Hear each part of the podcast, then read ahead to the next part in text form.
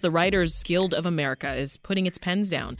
The group, representing nearly 12,000 television and film writers across the country, is entering their second week on strike. The WGA says after six weeks of negotiations, they were unable to reach a deal with the Alliance of Motion Picture and Television Producers, which bargains on behalf of Hollywood. Joining us now to discuss the impact of the strike on Chicago TV shows and programs is Zayd Dohrn. He's a professor in the Department of Radio, Television, and Film at Northwestern University and the Chicago captain for WGA members. Welcome to Reset, Zayd. Thanks for having me. So, uh, fill us in. Why is this happening? Why, why did negotiations fall apart here?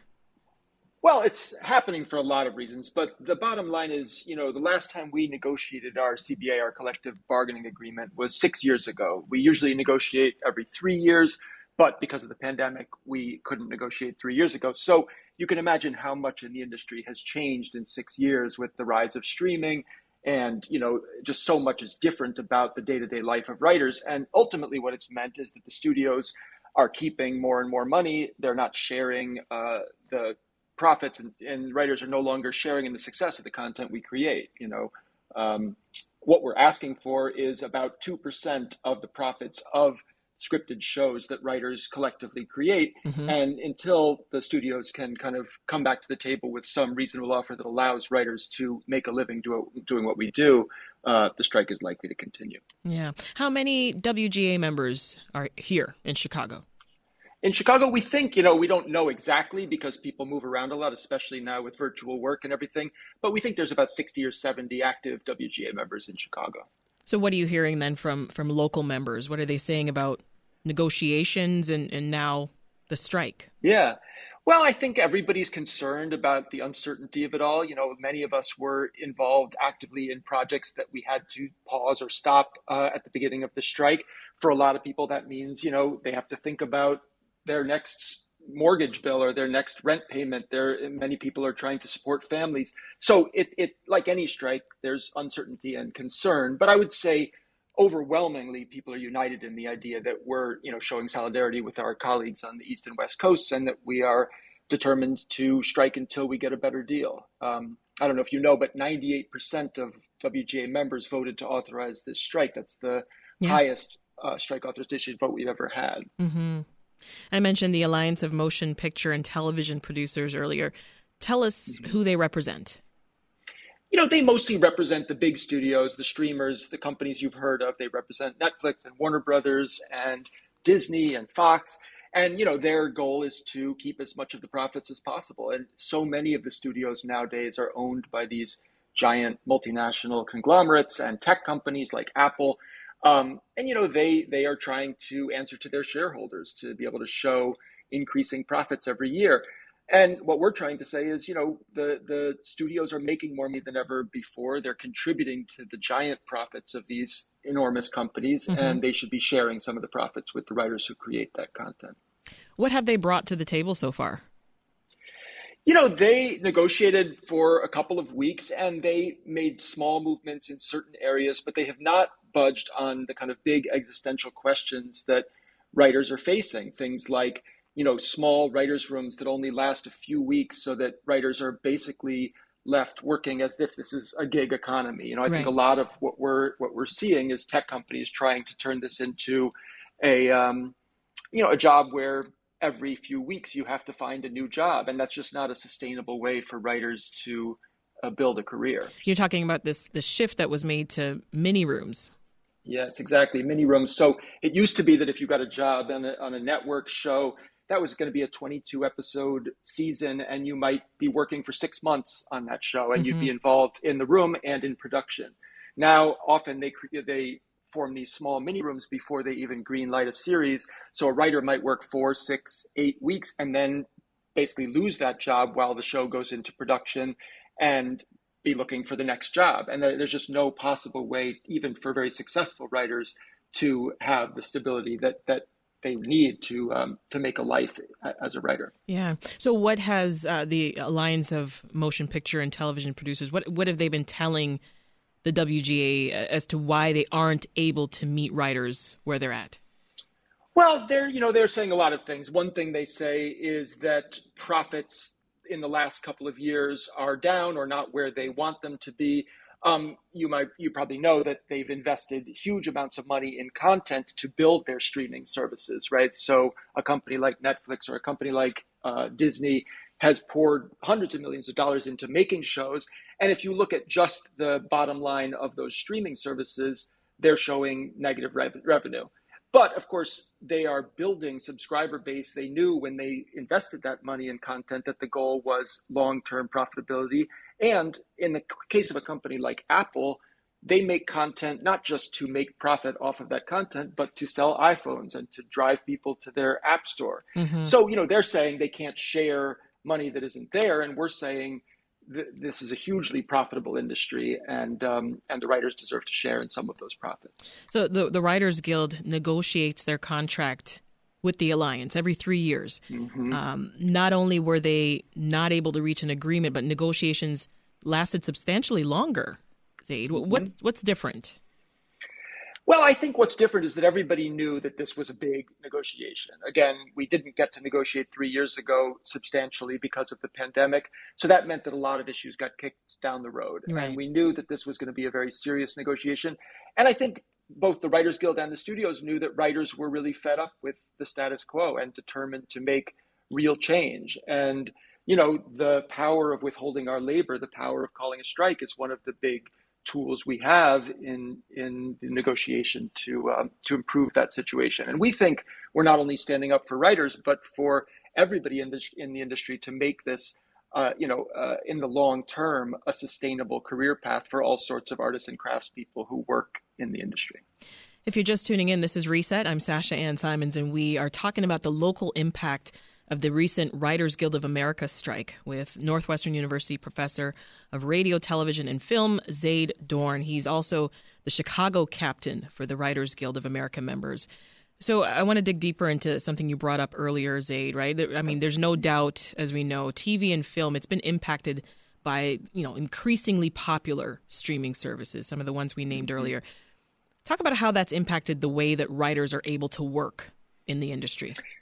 Yeah, well, one big issue is that, you know, six, eight years ago, many writers made their living off, you know, what we call residuals, basically back end payments. If you had a show, if you wrote for a show that was successful, I mean, let's say 10 years ago, a writer wrote an episode of The Office, or 15 or 20 years ago, wrote an episode of Seinfeld.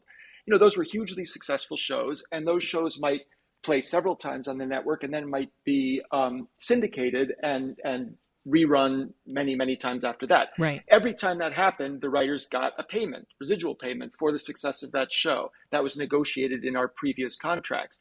But once these companies moved over to streaming, uh, residuals dried up to a trickle. Sometimes they don't exist at all because, you know, if Netflix buys a show, they keep it at Netflix forever. They don't tell us how many people are watching those shows, how many times they're being replayed.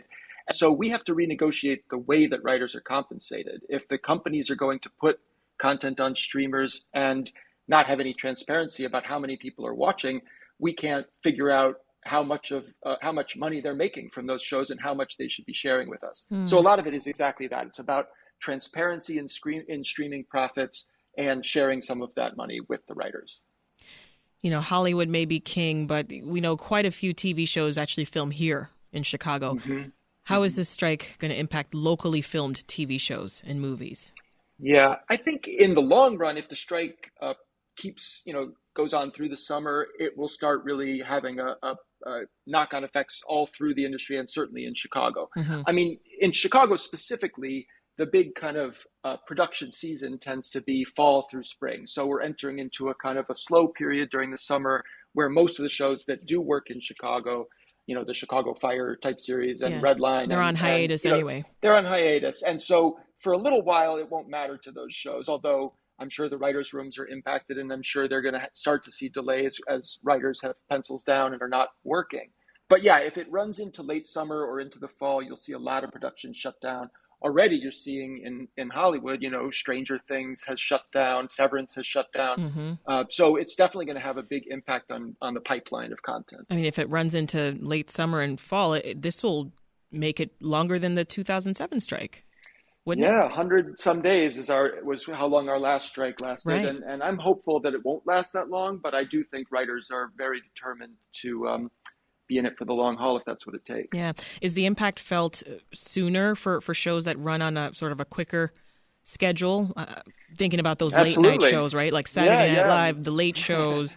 Daily exactly. Show. I'm sure many viewers have already noticed that the uh, late shows, Colbert and, and Mhm. Seth Meyers, have gone dark. They're already off the air because they need writers in the room every day. Right. Saturday Night Live has canceled the rest of their season because they need writers every week.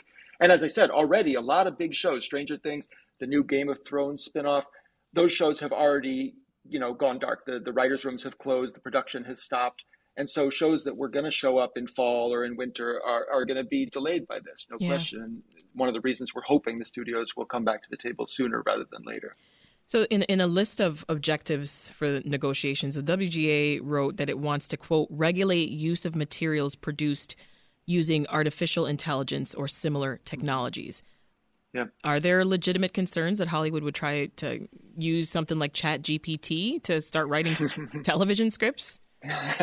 yeah, I think there are legitimate concerns. I'll tell you what they are. I mean, I don't think anybody who's played with ChatGPT has probably seen that it's both a very impressive technology, but also it's nowhere near ready to write a television script. At all. Certainly not not to write anything interesting. Or so accurately. think- no, or accurately. So I don't think anybody's worried in the short term about AI replacing writers. But I, I do think there's some real concerns, not just for writers, of course, but for many industries. And I'll tell you what we're most concerned about is things like, you know, let's say ChatGPT and these kinds of language learning models progress to the point where, uh, you know, a studio executive or a producer might have an idea and they might, you know, turn to AI to kind of turn it into a usable treatment or a kind of very rough, ugly draft of a script. And then they'll, of course, have to hire a writer to come in and make it anything good, anything Right. human, anything interesting. hmm But you know that could mean that that writer is working for a week instead of ten weeks, or you know two weeks instead of two months. I mean, uh, you know, writers' labor it takes a while to do what we do, and it takes years and years of training and experience to be good at it. Um, so what we don't want is to see a, a, time when these tools, and they are powerful tools, they could be useful tools for writers, but we don't want those tools to replace writers. We want writers to be able to use those tools as they develop and as they evolve, and and still you know maintain what is essentially a human process, which is storytelling, telling human stories for other human beings. Yeah. So our basic bottom line about AI is, you know, writers are always human beings and they have to be compensated as human beings. AI is just a tool that humans use to, you know, make the stories that we make. Absolutely. I mean, and some other human beings that would be impacted if, if this strike were to continue much longer. I'm, I'm talking about, you know, support productions, right? Like drivers, dry mm-hmm. cleaners, caterers. Yeah. So a lot Yeah. of a lot of people And- that could be impacted here. And one of the very impressive things so far has been the solidarity that our sister unions across the industry have shown to, to this strike. You know, the Teamsters Union, which is most of the truck drivers and support staff who move things around, build sets, they have refused to cross picket lines and have been standing in solidarity with Wow. the writers. And so, yeah, and, and of course, we're very concerned, not just for the writers who are impacted, but for the other craftspeople and workers who, who are put out of work by these kinds of work stoppages. But ultimately, that's why it's all about you know unions standing in solidarity with one another. And when IATSE or the Teamsters or the SAG, Screen Actors Guild, when they go on strike, writers are going to stand in solidarity with them. So it's about kind of, you know, uh, showing up for each other in that way. Yeah. The CEO of Warner Brothers Discovery, David Zaslav, said uh, in an interview, he said he thinks a quote, love for working is going to bring an end to the strike. What do you think? I mean, I wonder if he would keep working if he didn't make any money. You know, I think um, we, of course, writers love what they do, but very, very, very few writers can make a sustainable living off of writing. And, you know, I don't think anybody's saying that the strike should force the studios to make sure every writer who wants to write a television script should have a comfortable life. But what we're saying is, in success, when a writer creates something that is profitable for the studios, they should share that money. Yeah. And you know, uh, the the last thing I would say about that is writers love to write. I love to write, hmm but you know, writing for the studios is what we do to make a living, to support our writing. If they're not going to pay for that work, we can just write for ourselves and and make other kinds of work. So it's not it's it's disingenuous to say writers should just keep working because they love it. I mean, yes, we love it. But like all workers, we also need to be paid for the labor that we put in. Leave us with this, Zayd. Uh, when can we expect the next round of negotiations between the two parties? Well, right now the studios, the AMPTP is is is sitting down with the DGA, the Directors Guild of America, to start their negotiations. So we're not, you know, we're one piece in a large moving puzzle. I think probably there are back channel conversations still happening. I hope there are. I think ultimately the studios are going to have to see that. Again, we had a 98% strike authorization vote. The writers are hugely united, hugely determined. There's no way that we're going back to work until a reasonable and good faith offer is put back on the table. So I hope that's happening now. I hope it happens soon. But, yeah. um, you know, we're going to be out on the picket lines until it happens. Zayd Dohrn is a professor in the Department of Radio, Television, and Film at Northwestern University. He's also the Chicago captain for WGA members. Thank you for joining us. Thank you.